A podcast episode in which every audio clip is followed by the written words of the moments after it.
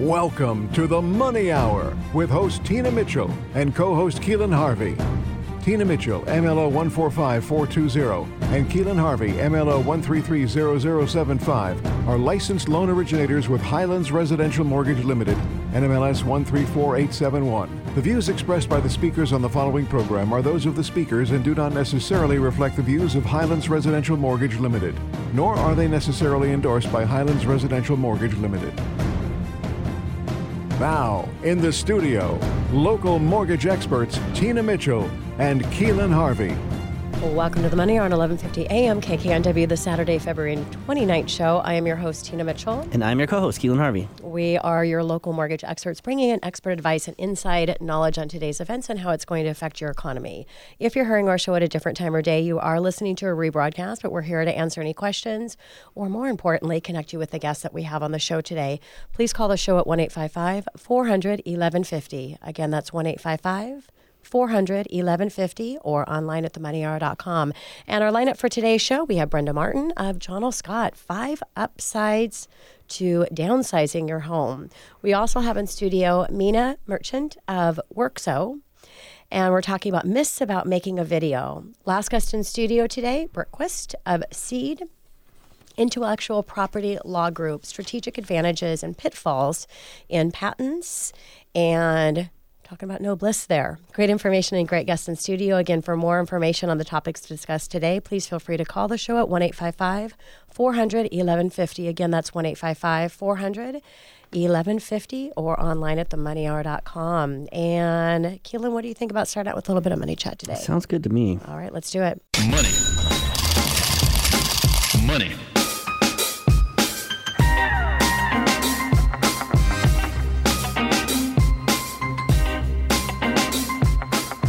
Do you got for our listeners today, Keelan? Well, I thought it would be uh, a good idea, uh, considering this week in the transition. It's kind great of a new, uh, a great idea. Um, that's we're now with Highlands and Whoop, whoop. whoop whoop, and I'm loving it. You know, we had this fantastic week. We had uh, some of our corporate. Uh, comrades fly The in big corporate the big corporate comrades fly in just for us and we rented out a space and they are amazing they gave us this um, forum where we could just be inundated with everything and just jump in head first to all the information. So I want, really want to give a big shout out to uh, Christy and Ginger, and then of course Randy as well. And this uh, they And took- Danny. and Danny, yeah, for Danny, sure. One of the owners Um, of the company. yeah, just really involved with this transition with us and all the information. I couldn't be more excited about everything that we're bringing on. And uh, I think the message, you know, and, and we got to go out and kind of go more on a personal level and really get a, a good in depth conversation. And the word that I would say is integrity. And Yeah. uh, integrity has been so important in my business from being a financial uh, planner, retirement planning, Mm-hmm. you know, and just following that integrity. And I think what you put out in the world personally or in business comes back to you. Uh, why we trust our fearless leader, Sean, so much is the guy is just integrity. 100% he's going to do what's best for us. And i got that same message to hear randy's story and why he transitioned to what he was doing. I think most important to us is going to be always serving our clients. And uh, and from the top down when when your leaders have a ton of integrity and they care about us that goes all the way down to the customers so i left that experience with highlands just really thankful and really excited and happy that we have the leaders that we have we have the support that we have and our team is already fantastic Yep. and with the tools that we have we're gonna i mean we're just gonna elevate even more We're going to kill it at a higher level. kill it at an even higher level. higher so level. thank you, Danny. Thank you, Randy. Thank you, Ginger, and thank you, Christy. We really appreciate you guys. You guys are fantastic. Yeah, and like Keelan said, I mean, we're always looking for the best place to support our business partners and our clients. And we've got some great stuff coming up for Money Chat in the future, some of the things that we'll be able to offer to you as our listeners. All right, so today I thought I'd bring in um, talking about buying a home, the cost is more important than the price. So my advice, advice is if you're a buyer to look at the cost of purchasing a house more than you're looking at the purchase of the price of the home. Look at the cost of getting that home. Obviously, price is a part of the equation, assuming that you're not going to pay all cash. If you're an all cash buyer, a little bit different conversation. But a larger part of the cost is the mortgage interest rate. And the mortgage rate can have a dramatic impact on the overall cost. So we've hit, once again, historical lows on the interest rate. I'm not attempting to predict what the future of the interest rates are going to be, but I wanted to help you understand the potential impact on the cost of purchasing a home if interest rates did increase in the future even if you're thinking of buying it in the market and you feel that the market might be dropping, I am not saying that because I don't think our local market is going to drop. If you want to know, if you have a want to make a prediction of what you think the real estate market is going to do, what do you think employment's going to do? Because history shows real estate always follows employment, and I think I'm safe to say that we're in a really good employment market here in the Seattle market. But let's just say that you thought the market was going to drop price, if you believe that interest rates is going to increase, the cost of the home would be more expensive. So let's take a look at some numbers here. Well, you can't look, but you can listen. if uh, today you could purchase a home for five hundred thousand with interest rates at three and a quarter, I'm not quoting interest rates today. There's a lot of different qualifying factors, but yes, you can get a three and a quarter percent interest rate today on a 30-year fixed rate mortgage. And if you came with a five percent down payment, that would put your loan amount at four hundred and seventy-five thousand. The principal and interest payment would be two thousand sixty-seven dollars. That does not include taxes and insurance. That's just the mortgage, the principal and interest. Now if you waited to purchase thinking the market may decrease, let's just say it went down 5%. $500,000 home would drop down to 475,000 with the same down payment of 5%, your loan amount would be $451,250. But let's say that the interest rate went up a percent to 4 and a quarter. Your principal and interest payment would be 22.19 a month. So for $25,000 discount in price, but with a 1% increase in interest rate, the cost to purchase would be higher to wait. $152 a month higher. Then you calculate that interest, it's going to have a huge impact. So make sure that you're looking at the true cost of purchase before making a decision to maybe wait in the market. Now, I think that interest rates are going up and I think the market is going to go up. So it's kind of a double whammy if you're not taking advantage of this market. Now, in any market, there is a shortage of something. You have buyers and you have seller and you have money. We have plenty of buyers out there. We have plenty of money out there. The money meaning the loan programs available, the cost of the interest rate, which we just talked about. Where our shortage is today is in the sellers or the property. Uh, crazy market out there. I don't know about you, Keelan, but every contract that's coming over uh, in the initial stage to update a pre approval letter to make an offer, every single one of them has multiple offers. And we're going back to waiving finance contingency, um, possibly being willing to pay more for the appraisal if the appraisal comes in low, waiving uh, pre inspection or doing pre inspection or waiving the home inspection. I would not advise waiving home inspection, but we have an, uh, a realtor that can give advice on that. But doing a pre inspection, uh, basically paying for that before you know that your offer is going to be accepted, at least then you have the home inspection and, and you know what the quality of the home is going to be. So, yeah, I just wanted to bring in, it's really important to uh, look at what it's going to cost you to borrow and take advantage of the market while we're in this uh, great market that we're in here. That's your money chat for today. Coming up next on the Money Hour, five upsides to down downsizing your home. Brenda Martin and John L. Scott right here on 1150 AM KKNW after this short break.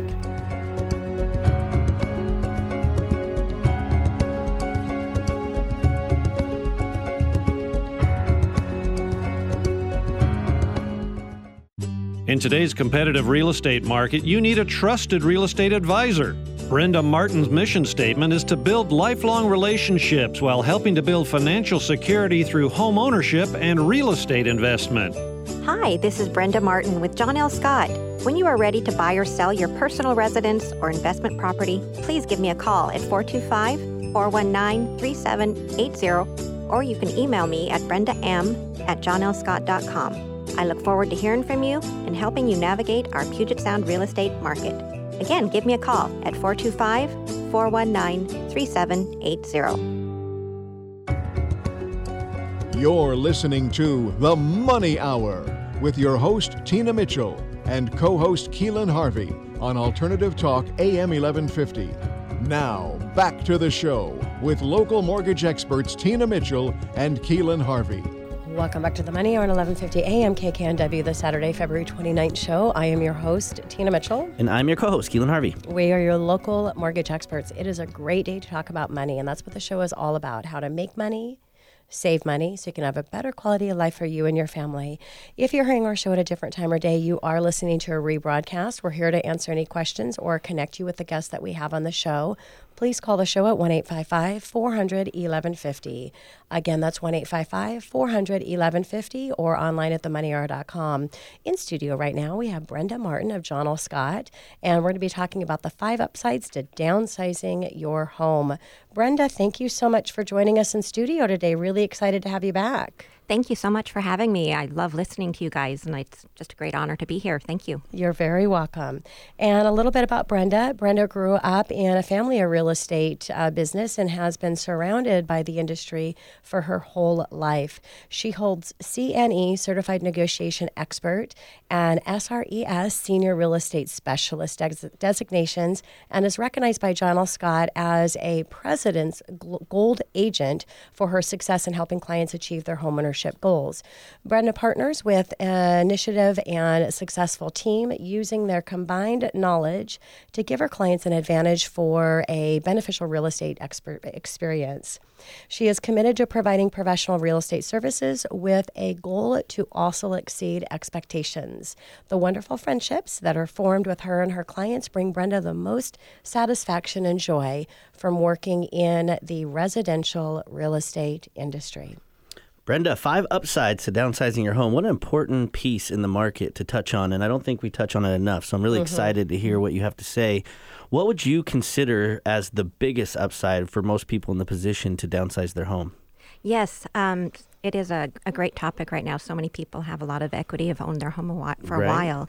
Um, number one, I'd say, is enjoy that equity. That's the biggest upside. You've earned it. Mm-hmm. Um, when you sell a home you've owned for years, possibly decades, um, chances are you'll have built a quite a bit of uh, equity as you've paid your monthly mortgage month after month. I say it's your uh, your home bank account. Yes, exactly, exactly. Um, th- yeah, there's a good chance whatever smaller home you buy will um, will cost less than the bigger than the bigger one that you're selling. So the possibilities are endless, definitely. So number one, enjoy that equity. So, Brenda, let's talk about there are so many different things that a homeowner can do with that equity. Let's talk about some of those. Yes, um, oftentimes we hear about bucket list items. Yeah, yeah, so fun, fun to uh, listen to people's dreams and what's on their bucket list. Uh, we hear about big family trips people have always uh, dreamed of, um, whether it's to, you know, take the whole family somewhere or take a trip to Europe.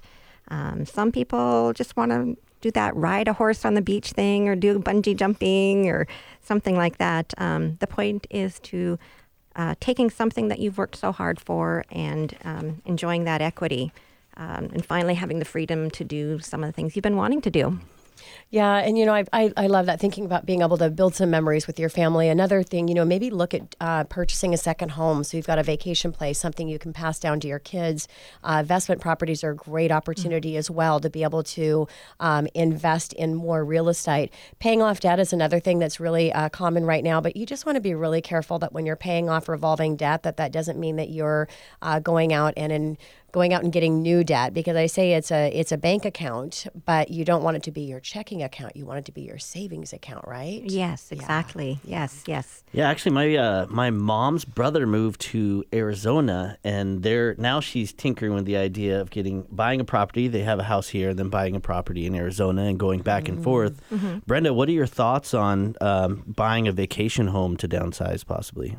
Well, yeah, that's actually um, definitely on a lot of people's bucket list. You know, it's mm-hmm. um, they want to have a, a, second home, possibly in a warmer climate, a place where their family will come and gather, um, build some more memories again. Whether you know, usually it's a warmer climate, but every once in a while somebody will say, "I want that cabin in the woods," or "I want that condo at the beach." Um, and it's just all about again savings, not yes. a. It's building assets, but also assets that have purpose and building uh, those family relationships is a big one. You know, the second layer they're thinking about is uh, vacation rentaling. I don't even rentaling. Mm. Is that even a word? I just made that it's up. a Keelan just, word. It's all good. Word. We'll take ever, it. Victoria's keeping track of all been, the uh, Keelan words. You ever been way. rentaling? It's great. um, but yeah, so it, they have some income on both sides when they're not there, and they can mm-hmm. travel back and forth, which exactly. is also a smart idea to subsidize your retirement. Yes, yes, mm that is a great, great upside too. Also, yeah. So, Brenda, let's talk about uh, considering downsizing. And you know, when you're downsizing, you have to get a lot a rid of rid of a lot of things, a lot of stuff that you have. And so, what advice do you have for people that just have a lot of things that they've collected over the years that they need to get rid of? Yes, yes. Well, this is the toughest part. We all gather so many precious and personal treasures. Mm. Um, I personally have a tough time with this. I lost both my parents early on, so any little uh, thing of theirs is kind of precious. But I also know that my kids don't necessarily want my stuff. yeah. You know that that is precious to me. Um, so my best advice is to go through all of our things and make a move to downsize, downsize while it's on our terms. Um, we we hear stories of people feeling forced or having to no control because of health issues arise. Um, so my best advice is to do it, you know, when when that comes to you and on your terms that way. So yeah, but it is tough. Brenda, I, we watched this movie called Minimalists on Netflix, and ever since then, I purged and I'm convinced that stuff is stress now because mm-hmm. when you I get rid of a bunch of stuff, first part is I don't even realize I got rid of a bunch of it, which is weird. And secondly, it's just less to manage, and so you just feel freer. Like you, you know, there's a stress factor that's lift off of me. I feel like, and I continue to collect stuff, but I just got to get rid of it. That's the point. Yeah, I would say you just have a set amount of uh, space that you have, and when that space is full, you don't have any more. So it's you done. have to either get rid of something or not purchase anything new. Yeah, that T-shirt I've, I haven't worn it in three years. Why is it in my closet? I don't understand. got to get rid of those. So, yes. um, what kind of benefits do you hear, Brenda, from uh, your clients about a smaller place with less stuff? Well, uh, number two of the of the of the upside of downsizing yeah. definitely definitely is having newfound time on your hands. Um, owning a small smaller home typically means um, less time maintenance and dusting and weeding and mowing and that sort of thing. Um, it reminds me of my mom. We always had a good sized home, but I remember her speaking about not wanting knickknacks to dust and um, whereas we always had a clean home, it's not like it was her choice of use of her time. So mm-hmm. um, I know I know there's a lot of hobbies she would like to have gotten to, and I think definitely an upside is more time on your hands, and it goes back to um, again having less stuff creates more time and less stress for your life. Yeah, love it. Let's talk about little surprises that you might have when you're downsizing, Brenda. I think okay, so that brings us to number three. I know we're working on five of list of five, right? Uh-huh. we're getting Thanks there. for numbering yeah. those out. Yeah, yes. um, so definitely number three, I think of an upside is a chance to make a fresh start. Downsizing is a perfect time to make a fresh start, embrace opportunities, possibly to live in a big city, maybe if if you're not currently living in one, and get rid of that. Um, you know, commute maybe. It's um, whether you're wished for a warmer climate or wanted to ma- move to an area that allows you more uh, time to devote to a hobby like fishing or sailing, possibly. It's just another time again to um, embrace a fresh start. I, I have some clients right now. We just sold their house and they are moving to Montana. They, they're fly fishing. They're so excited um, just for that being in that peaceful beauty in the mountains. And um, so, yeah, number three, a fresh start. That's a, a, big surprise. People realize, wow, I can I can do make this fresh start. It's yeah. a perfect time to do something I've wanted to do. So it's beautiful. You worked your whole life. Why not do yes. what you actually want to do? Like, and I mean, for me, I think it's going to be like when I turn 21, you know, it's like, ooh, the bars, this is great. I'm a new yeah. man. you know, and, and I'm an adult now. But when you retire, I mean, now is your time to fulfill your dreams. Like, mm-hmm. enjoy that. You worked your whole life for that. When I was doing retirement planning, that was kind of my part of the passion of that is helping people to prepare to make that transition. And preparation for those listeners is very important. Make mm-hmm. sure that mm-hmm. you're putting your pennies aside and really planning for that day so you can enjoy that moment in your life because people are living a lot longer than they used to. So right. um, what about what are your thoughts brenda on um, aging in place? What are the benefits of following that path um, people often ask, does it make sense to just stay put? And there's no doubt about it that uh, there's definitely comfort in staying um, in a home you've lived in your whole life. Um, there's the familiar familiarity, can say that, yeah, yeah, um, of your current home. Um, that's a, a, big pro of aging in place. But then the potential financial drawbacks of remodeling or renovating so that you're able to stay, uh, you know, are some cons as well. So um, there that you know that's something people have to to weigh you know the the benefits of um, the familiarity of staying in your home versus um, the expense of remodeling, and and you know you have to also consider um, maintenance of your home, planning for that, and also s- taking care of yourself while you're staying in your home. So, just yeah, that's a Love it. yeah. So, Brenda, let's talk about. We're um, I've just gone through this recently with my husband's uh, mom and trying to determine what to do. Of course, she wanted to stay in her home. Uh, we looked at the option of of her possibly moving with us uh, with us. Now that that thought process didn't go for too long. We actually ended up moving her a really nice senior community. But um, what do you have that you see with how many of your clients that are downsizing that they're actually doing multi generation, where parents might be moving in with their kids and Yes. So I'm actually hearing this more and more lately, and it does my heart good, definitely, that there's options for parents that way, that um, people are open to that. Um, according to the National Association of Realtors, their, their uh, 2018 profile of home buyers and sellers, um, it said 12% of all buyers have a multi generational household. Um, and, you know, there's the benefits of shared expenses and shared responsibilities. And then there's also um, special occasions, they have the luxury of seeing each other every day also. So it is something people bring up, and it's kind of a growing trend for sure. Yeah, in our our uh, development in our uh, house, we actually have two houses that have two master bedrooms, and each have three generations living in those houses. Oh, awesome. yeah. So Yeah. it's they're building houses to support multi generation. I think that's great. I joke with my family, I'm going to buy land and build a compound and just stuff them all on this land, on this property, Yeah. and have like a community center. There you go. And then I'll hire, get more people there, and they'll just think they have friends, and then I'll actually make a bunch of money as a retirement center. Um, we had a huge, yeah, running joke about that, but um, I'm not awesome, serious. Keelan. I, I love my family. I'm yeah, just. your parents are great. Um, so, what would you say, Brenda, if someone is considering downsizing? Where do they start in this whole process? Uh, um, again, it comes back to having choices and making any changes on your own terms. When considering downsizing, the ble- best place to start is with your close family and friends. Um, always, you know, people that care about you are your best resource, of course. Talking about your concerns uh, with the process and uh, any fears about any change. Um, you know, also talk about the upside and the good stuff too. There's uh, lots of good stuff, and hopefully, uh, this helped people think of, of the good part of downsizing also. Absolutely, Brenda. As we're wrapping up our, our time here, uh, why do you do what you do? Why are you in the real estate uh, industry? What's your why behind it?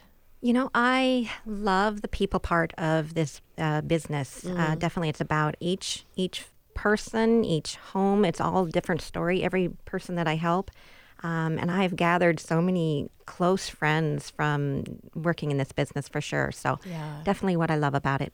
Wonderful. Well, Brenda, thank you so much for joining us in studio. It was a pleasure to have a conversation with you around real estate and downsizing. Thank you so much.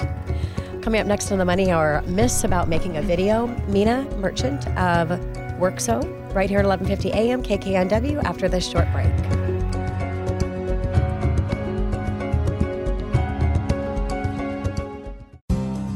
Are you a small to medium sized business that's in need of creative video content? Do you need internal and external facing videos that showcase your products, your philosophy, or your brand? Werxo is a Pacific Northwest based video production company owned and operated by Meena Merchant and Mitch Shepard, a husband and wife dynamic duo who specialize in honing in on your unique story and translating that into a video that is eye catching and memorable. Even better than that, Werxo makes video fun. They also prioritize the promoting and hiring of women and people of color for all of their projects. If you're ready to take your video quality to the next level, contact Werxo for a free consultation. Take note, the first question they'll ask you is why do you need a video? They are committed to making sure your marketing dollars are well spent and that you see a return on that investment. So if you are ready to create something original, creative, fun, and fair, get in touch with Werxo today. Visit Werxo.com and fill out the Contact Us page and get started. Werxo, you need a video. Hi, this is Meena from Werxo. If you'd like to get started, I invite you to visit our website to connect with us. You're listening to The Money Hour with your host, Tina Mitchell, and co host Keelan Harvey on Alternative Talk AM 1150. Now, back to the show with local mortgage experts Tina Mitchell and Keelan Harvey. Welcome back to the Money on 1150 AM KKNW, the Saturday, February 29th show. I am your host, Tina Mitchell. And I'm your co-host, Keelan Harvey. You're a local mortgage co. You're over. I just messed up because you're over there cracking up. Yeah, I just stumbled over a word, just laughing at myself. It's all okay. I like well, we're it. Your, we're your local mortgage experts, and we'd like to have fun here in studio. We're here to help you build a strong financial blueprint one week and one time, one show at a time. Now you got me going, Keelan. If you're hearing my show at a different time or day, you are listening to a rebroadcast, but we're here to answer any questions or connect you with the guests that we have on the show today. Please feel free to call the show at 1 855 400 1150. Again, that's 1 855 400 1150 or online at themoneyhour.com. In studio right now, we have Meena Merchant of Werxo, and we're talking about myths about making a video. First time in studio, Meena. Thank you so much for joining us. Yeah, thank you so much for having me. It's a pleasure to be here. Absolutely. And a little bit about Meena. Meena is the CEO of Werxo. As its leader, she guides the company as it traverses the landscape of corporate, nonprofit sector, and more artistic storytelling. Prior to this, she was a owner of a graphic design company and a stationery company. She worked for many years as a graphic designer, product designer, and as a marketing extraordinaire. She has also spent a lot of time creating teaching and promoting the creation of art in her home, at her son's school, and in her community. Meena has lived in California, New York City, and the greater Seattle area. Meena seeks connections through the cultivation of re- relationships. Her heart's calling is to give airtime and use film and video as a medium to tell the stories of women and people of color, among other minorities. Meena, I love that. I can't tell you how many experts we've had in here, all over the all over the board. I mean, you name it. As far as how important it is for like real estate agents, mortgage people, professionals, anybody that's trying to get their word out. How a video is so important nowadays. So I'm so excited to talk with you about this. This is what you do. So can you tell us a little bit about uh, what some of the aspects to creating a video that people just don't know? So I think, um, you know, in today's age of YouTube and our iPhones, you know, it's super easy to pick up your phone and make a video. I think that a lot of people don't realize what really goes into it. And of course, you can certainly make a video run and gun like that, not really thinking about it. But the true craft and what we specialize in is helping you to think through. And the majority of our time and effort goes into something we call pre production, which is taking time to get to know you you know, asking you why you want a video, figuring out who you're, what you're really about, what you're trying to say, why you're trying to say it, and maximizing this visual medium because there's so many different ways to communicate. And one wonderful way is through video. And it's so visually based. But ironically, a lot of people want to make videos that are just about a person talking. Yeah. which, you know, we could do like right now on the radio. Uh, why do you need to see that? So, we really try to push the envelope a little bit and get people to think outside of what they would normally think of as, hey, let's create, let's make something beautiful and compelling and uh, get your message across that way. So, Yeah, so so important. And you know, you're being a disservice to your clients if you're not presenting yourself in the best possible fashion for them to be able to connect with you. And video is the way to do that. So, Meena, let's talk about why it's important uh, for you to be in a leader leadership position with your company. Yeah, that question is a good one for me because I've avoided it for a long time. And what I realize is that, you know, I've spent a lifetime working for other people, supporting them, doing everything behind the scenes. And now in this current role, I've had this great honor of stepping out from behind that mm-hmm. curtain and being at the forefront and setting an example, being a role model for any other young women or people of color, or other voices that maybe don't get heard to be in a leadership role to guide how things are communicated and seen out in the world and i think that's really really important i i missed a lot of that growing up i wish i had more of that and now it's a pleasure to be able to fill that role as best as i can Yeah. That's so well said. Um, and the question always comes you have a fantastic service that you offer. It happens to the best of us that offer fantastic service. What does it cost? to That do is a the video? million dollar question That is a million dollar question. what does it cost? So, uh, you know, I've heard a million different analogies, but I'll give you one that was really uh, very pertinent to us last year. We had to have a remodel. It was a forced remodel due to a leak that one of our pipes burst in the wall. we didn't find it for months. Oh my golly. And you know, the in, according to the insurance uh, agent, the claims adjuster, they said, "Well, this repair is going to cost twelve thousand dollars," and in the end, I think we spent forty thousand dollars. oh And my so it was expensive. So the the point is that you know things can. Co- there's a big spectrum. You pick up your iPhone, you shoot a video that way with no pre planning or anything. It's not going to cost much, right? Yes. Um, and we've done projects that range from anywhere from like two thousand dollars up to a hundred, the hundred thousand, hundred and fifty thousand uh-huh. dollars or so. And it really just depends. And how do you use those resources, and why do you allot those resources in the ways that you do? So we like to work with our clients to figure out, okay. Listen, you have $10,000, you have $5,000. Let's see what we're trying to do and who we need to make that project happen. So it really varies. And that is the hardest question for us to answer without doing some level of education with our clients. Well, I like to say you get what you pay for, right? I mean, that's the truth of it. You can is. find something really, really cheap, but chances are it's it's not going to work out very well for you. Even clothes, things like that. You can find a, che- a t-shirt for five bucks, but you probably have a hole in it in two months, and now you're getting another t-shirt. So, like, you get what you pay for, and you know, and the value of that is going to be direct reflection of that. So remember that, people. You go out there and you just buy mm-hmm. things just because it's cheap. It doesn't mean it's the best financial decision for you, especially in real estate. That's true. Very yeah. true. So, Meena, where are you located and where do you conduct business at? So we are located in Renton, Washington, just a little south of Seattle, and we have the great pleasure of working uh, on site at our residence. So we have a pretty big piece of property and a separate freestanding building where we have our studio. Uh, we do conduct a lot of business there, and we also do a lot of business where we need to go shoot. So that's all over the state, it's all over the country, and in other countries when necessary. Well, Meena, you are uh, clearly stylish. You look like you'd be fun to hang out with. So I'm curious. I'm curious. Um, Absolutely. What does your work-life balance? What does that mean to you? So, work life balance to me is really about making your work fit around your life. And uh, my husband and I have had many a conversation about what is the life that we really want to live? You know, what's that quality of life that we're really looking for? And how can we mold our work around that or to support that? And so, for us, it's being able to be on site at our home so that our older son can be homeschooled. For us, it's also about having real flexibility so we can go attend events for our kids or family members or other friends that we want to support in the community.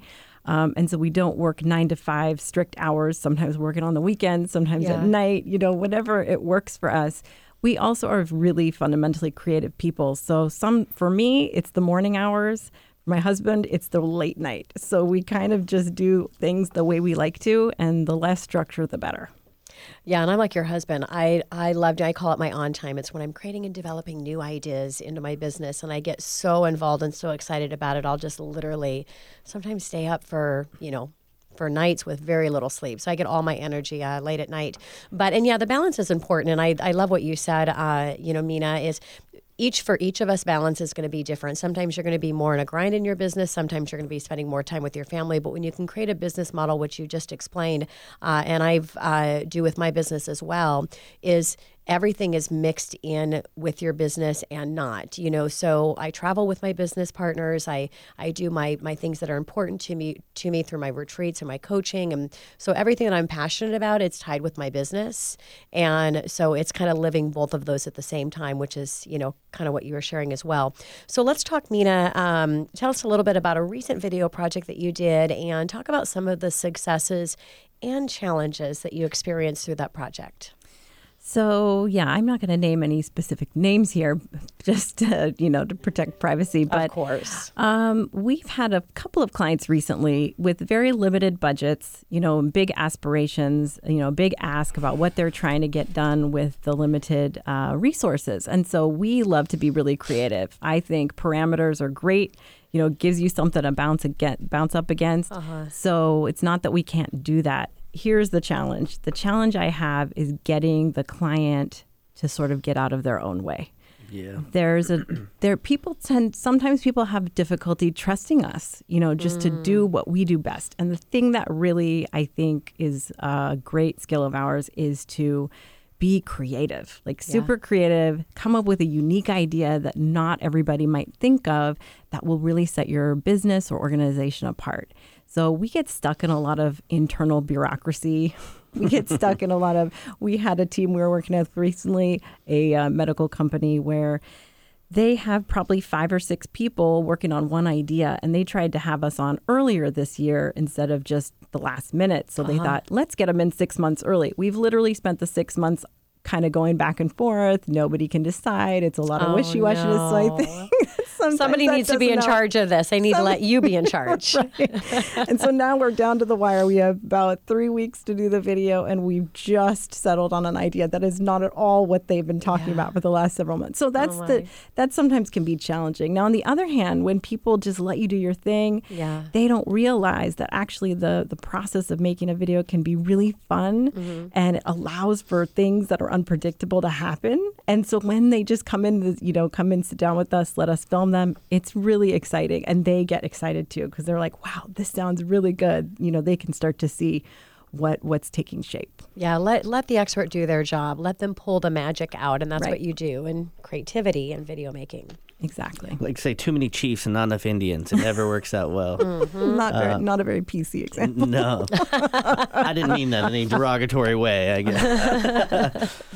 um, what are you currently working on, Meena?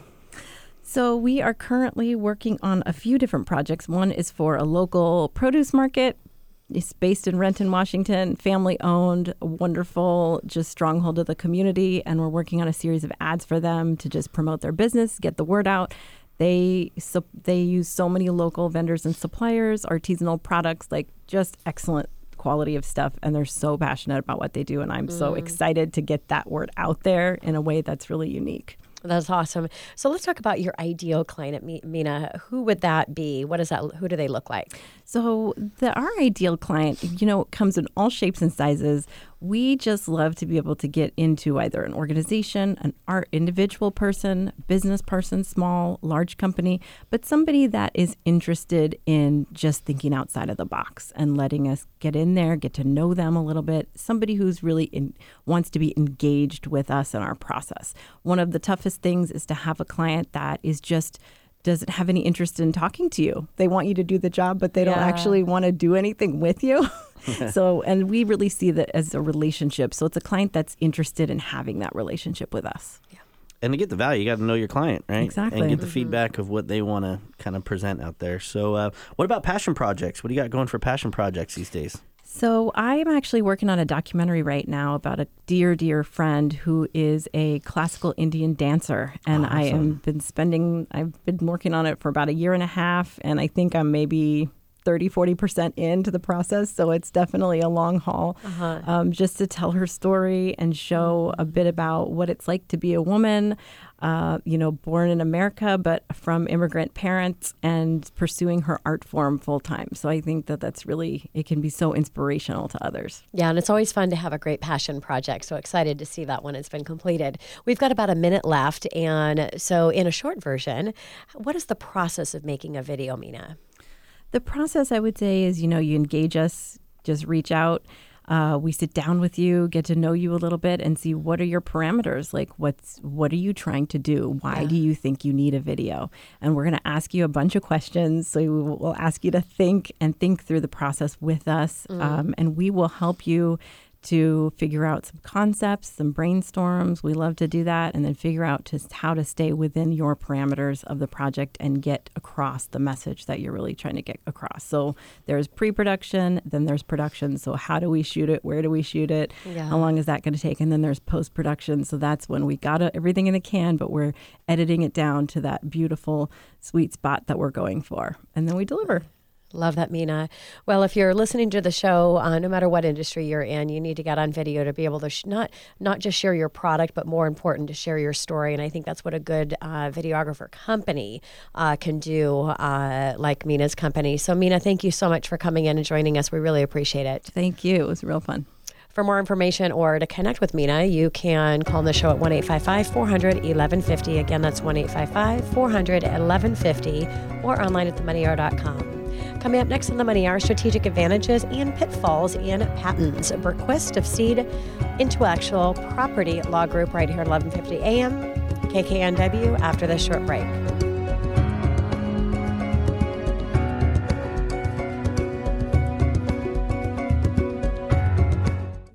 Every 19 minutes, another baby is born addicted to drugs due to a dramatic increase in opioid use. Referrals to CPS are increasing, as are mental health issues in children. And teen suicide is now at a 30 year high. And for thousands of children and families, things are getting worse. Childhood trauma and adversity are a national epidemic that impact all of us financially and morally, directly and indirectly. They're the root cause of the most urgent and costly problems that plague our communities, proven to increase poor school performance, incarceration, diabetes, suicide, heart disease, stroke, and cancer. That's five of the top 10 leading causes of death. Why aren't we doing more about it? Fortunately, Child Haven is. Child Haven is a 110 year old organization that's preventing childhood trauma and adversity and helping heal children and families when it does occur. How are we doing this? Through a wraparound continuum of care tied together by relational health, the best predictor of lifelong well being. But Child Haven can't do it alone. We must infuse relational health everywhere children live, learn, and play. If you're ready to address the root causes instead of applying band aid fixes, we invite you to join us on this crusade. Visit childhaven.org or call 206 957 4806. That's childhaven.org. You're listening to The Money Hour with your host, Tina Mitchell, and co host Keelan Harvey on Alternative Talk AM 1150. Now, back to the show with local mortgage experts Tina Mitchell and Keelan Harvey. Welcome back to the Money Hour on 1150 AM KKNW, the Saturday, February 29th show. I am your host, Tina Mitchell. And I'm your co host, Keelan Harvey. We are your local mortgage experts, bringing in studio each week the best of the best experts in all areas regarding your finances. We are here to help you build a strong financial blueprint one week and one show at a time. If you're hearing our show at a different time or day, you are listening to a rebroadcast, but we're here to connect you with the guest. Uh, please call the show at 1 855 400 1150 or online at themoneyhour.com. Again, that's 1 855 400 1150 or online at themoneyhour.com. In studio right now, first time for our guest, we have Brooke Quist of Seed Intellectual Property Law Group, Strategic Advantages and Pitfalls in patents. Ignorance is not bliss. Brooke, thank you so much for joining us today. So excited to have a conversation with you. Thanks for having me. Uh, it's a pleasure to be here. And a little bit about Brooke. Brooke is a partner at Seed Intellectual Property Law Firm LLP with over 22 years of experience in intellectual property law. Prior to joining, joining Seed IP, Brooke was a partner at uh, Steptoe and Johnson LLP. Before practicing law, Mr. Quist was a senior research and design engineer in the aircraft division of Northrop Corporation.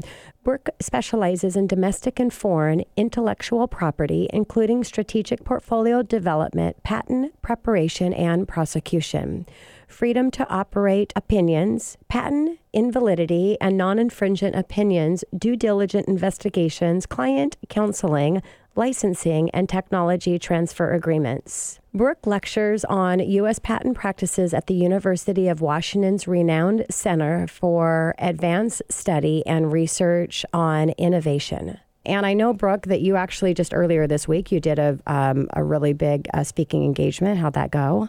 It went, went well. I've been speaking quite a bit recently. I spoke at the the WISPLA event, which is a Washington State Intellectual Property Association, Uh-huh. and then also uh, yesterday was at the Washington State Bar Association for our uh, 24th annual IP Institute. We had lots of great speakers there, including the director of the U.S. Patent and Trademark Office. Came and gave a great speech as well. That is awesome. I know you do a lot of educating around uh, patent, and that's why we have you here in studio. So so excited to have you. Super happy to be here.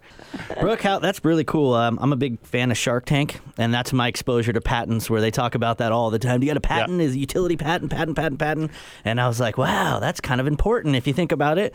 Um, why should you, uh, for our listeners out there, care about your patent? Yeah, it's interesting you bring up Shark Tank because that, that's most people's exposure to patent laws. Yeah, right. And uh, and so it's a, it's a good takeoff from there. Is you know why do they always ask? Do you have any patents? And the reason is they want to know: Do you have a competitive advantage in the marketplace? Is there anything that's going to be a barrier to your uh, potential competitors coming in and trying to do the same thing you're doing? Because there's always going to be someone who's uh, bigger or you know can do things cheaper because you know of where they're located or so forth.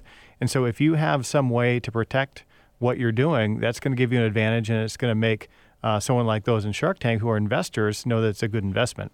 Uh, when I was speaking yesterday at the Washington State Bar Association, I was uh, moderating one panel, and we had an investment banker there, and they said that uh, of every single company that they currently had on their port on their portfolio, they all had an IP strategy. They all either had their own patents or were licensing patents or Wow. had some way that they were protecting what they're doing. Now, that's not always going to be true. These guys were particularly focused, but it just really shows that, that that's going to give you an advantage. And that's not the only way it can be done. You can also, uh, some companies will license, they're not actually doing what the patents do, but they're licensing their patents out to others. Uh, and that can be a way that someone small can compete in a big space. I had uh, one client who was, uh, who was you know, a, a stay at home mom, and she uh, had a, an invention that was a, a pet related de- device, and she was never going to be able to compete with all the, the you know the big dogs in that market. No pun intended. Yeah. Um, but uh, but we were able to get a license agreement with her for one of the big companies, and then she could have that money kind of roll on in from that from that investment. And also, that's a way that someone small can uh, can keep from being protected against someone big. Is if you license to one of the big guys, then they can fight off the other big guy instead of you having to do that. Yeah, and we hear about that on uh, Shark Tank too, Yeah, the reminds me of licensing. Kevin O'Leary. What what's going to stop me from taking your idea and squashing you like a bug? yeah. he's You're got endless. He's got he's Daddy Warbucks. He's Yeah. got endless Yeah. endless pockets. So Yeah, uh, those are valid questions. You, Yeah. want, you want to make sure you ask those. yeah. So, Brooke, what are some other real benefits of having uh, patents? So uh, one thing that uh, uh, they sometimes don't get into it in as much detail in Shark Tank, but if uh, if you were following up on their after conversations, you probably would was not just do you have patents, but are your patents really on what your technology is or, or whatever it is that you're selling. What's your business model? Where are you making your money? And is that where your patents are located? Are they are they really strategic right on your business development strategy? Because lots of people will file patents with the best of intentions and then, you know, the, the direction of the company tilts a little bit. They go in a different direction and they, they wind up with a bunch of patents that uh, that really aren't that valuable because they're not on what they're really doing. So for example, I had one client that uh, recently went through an acquisition from a multi-billion dollar company. And as we were going through the due diligence you know one of the things that the company that was acquiring them wanted to know was you know can, match up your patents with your product. Show me where uh, where the patents and where these claims match up with what you're actually doing with what you're selling with how it and if you have that that's great. That's powerful. If you don't have that then it's nice. And you know it, it can those patents can give you know some uh, some good feelings, some goodwill, some confidence to your uh, to your uh, your engineers or other technical people, and that might be great, but it's not near as powerful as if they're really protecting your product. Another thing to look at. Sorry to keep No, going go here, right but ahead. another thing to look at is: Are you really at a choke point in the marketplace? Are you with the what you're protecting with your patent? Is that the only way to do something? Because if it is, that's going to be a lot more powerful. If you are doing something and you get a patent on it, let's say a way to encrypt a file. Mm-hmm. Mm-hmm. There's 20 different ways to do that, maybe even more. So just because you've protected your way that you're doing it, your competitors can do something that's equivalent, that's different than what you're doing, but achieves the same effect. So that patent isn't going to be near as powerful. But if you've got a, the only way that something can be done, that's something that's really going to give you a big advantage. So, Brooke, would you say kind of like an estate plan and your financial plan and your taxes? I mean, you're looking at these things on an annual basis. Is that important when you have a patent as well that you're having it reviewed by your attorney to make sure that any changes that are happening that you're kind of you know looking at that, or is that not necessary? Uh, yeah, so it's a little bit different than that, but Okay. l- let's let's start out and explain that the patent prosecution, the the process during which you get the patent, is a several year period. So the patent office likes to likes to say on average it's three years. Uh-huh. So let's just go with that for sake of argument. Uh, and it may be, uh, I think they like to estimate 14 months before you get your first official review of that patent. Okay. And then usually that that first official review they tell you that you can't have the patent for one or more reasons and mm-hmm. and actually that you kind of want to get that if you get the first action mm-hmm. allowance it's kind of like if you get a new job and you ask for a salary and they go yes right away you're like oh yeah. i didn't ask for enough did i yes so so usually not always but usually you you're trying to ask for enough that the first thing you get is a refusal and then you go back and and you explain to them why you're different than what's out there and why you should get that patent and and then you go through that back and forth process Got so it. during that during that you know year or two or three you should be in contact you your patent attorney and and the client the company or the engineers or whoever is taking uh, charge of that reign should be in contact and, and letting your patent attorney know how your product has developed in that period of time. Okay, yeah, of course. So, yeah, so yeah. that when you're when you have those opportunities to amend your claim section as you go through the patent prosecution process, that you can keep it on focus. Or, or you know, you might find that you know if uh, you know un- unfortunately that product didn't make it. You know, yes. the company went another another direction, and then you, so you may not want to pursue that. Um, or you may want to get the patent and see if there's an opportunity to license it or sell it to someone else. But by keeping abreast of what's happening during that course, you can make sure that you keep it on focus. Yeah. Um, a- another thing to account for is maybe um, maybe your product that you're making in house is different or, or stopped, but your competitor is doing something. Mm-hmm. So you want to make sure that you try and get something that's going to cover your competitors uh, assuming that you've got support for that in your patent, so that you've got an advantage in the marketplace. Got it. That's you know that's really interesting. I noticed on Shark Tank you have somebody that comes in with a product and then they'll mention their patent, and then all of a sudden the sharks light up like, oh wait a second, because it's all about how your patent is written and designed. And some of these business owners that are pitching it have no idea on how valuable just their patent is. Their product is worthless, but this patent and the way it's verbalized um, is priceless. So they get all excited about that and show a completely different angle. Mm. In your opinion, Brooke, um, what makes a patent more valuable than the next?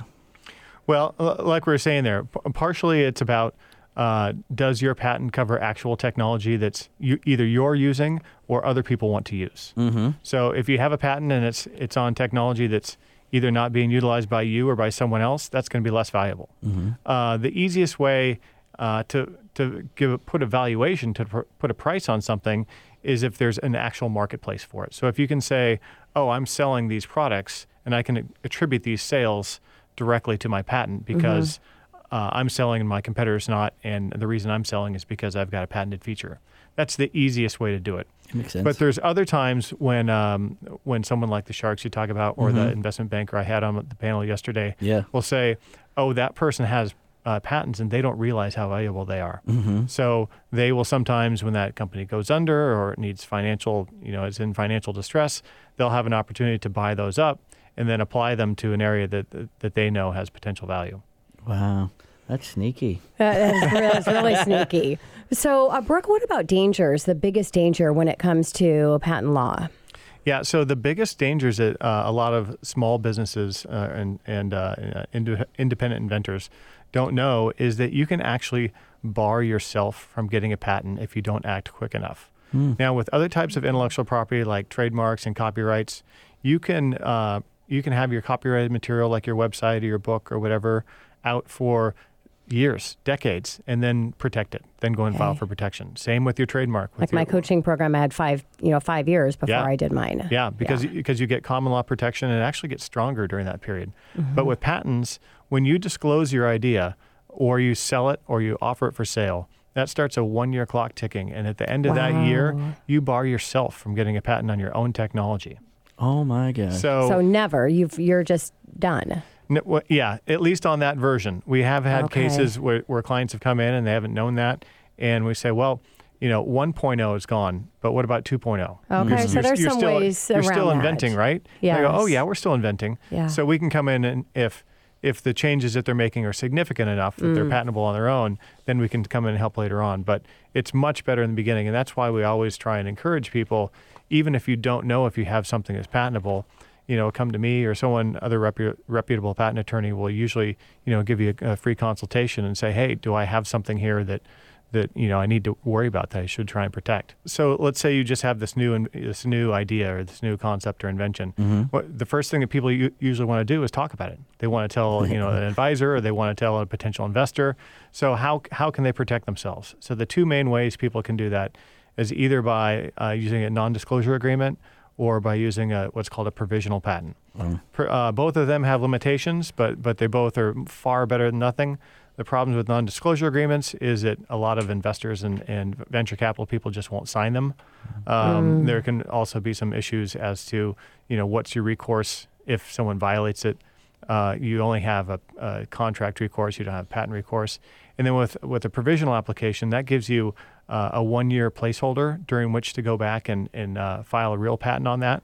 So you can file those usually pretty quickly, and uh, you know at a fraction of the cost of an actual patent. And then you can have some protection to go and talk to whoever you want to talk about, and know that you're not going to be shooting yourself in the foot. Some dangers there, though, is you're only protecting what you actually file on. Mm-hmm. So if you file a real short provisional and then go and talk beyond what's covered in there, everything beyond what was covered is is Fair fa- game. Fair game for you to Yeah. be shooting yourself in the foot again. Oh, bummer. Wow. Well, Brooke, thank you so much. I wish we had more time with you. You're just, you have so much information uh, around this, and I just really appreciate you coming in and sharing with our listeners. It was a pleasure to be here. Thanks Love for to having have me. you back. Sounds good. And this is your host, Tina Mitchell, And your co-host, Keelan Harvey. signing off for the day. Thanks for joining us this weekend. We'll be back same time, same place next Saturday, right here at 1150 AM KKNW.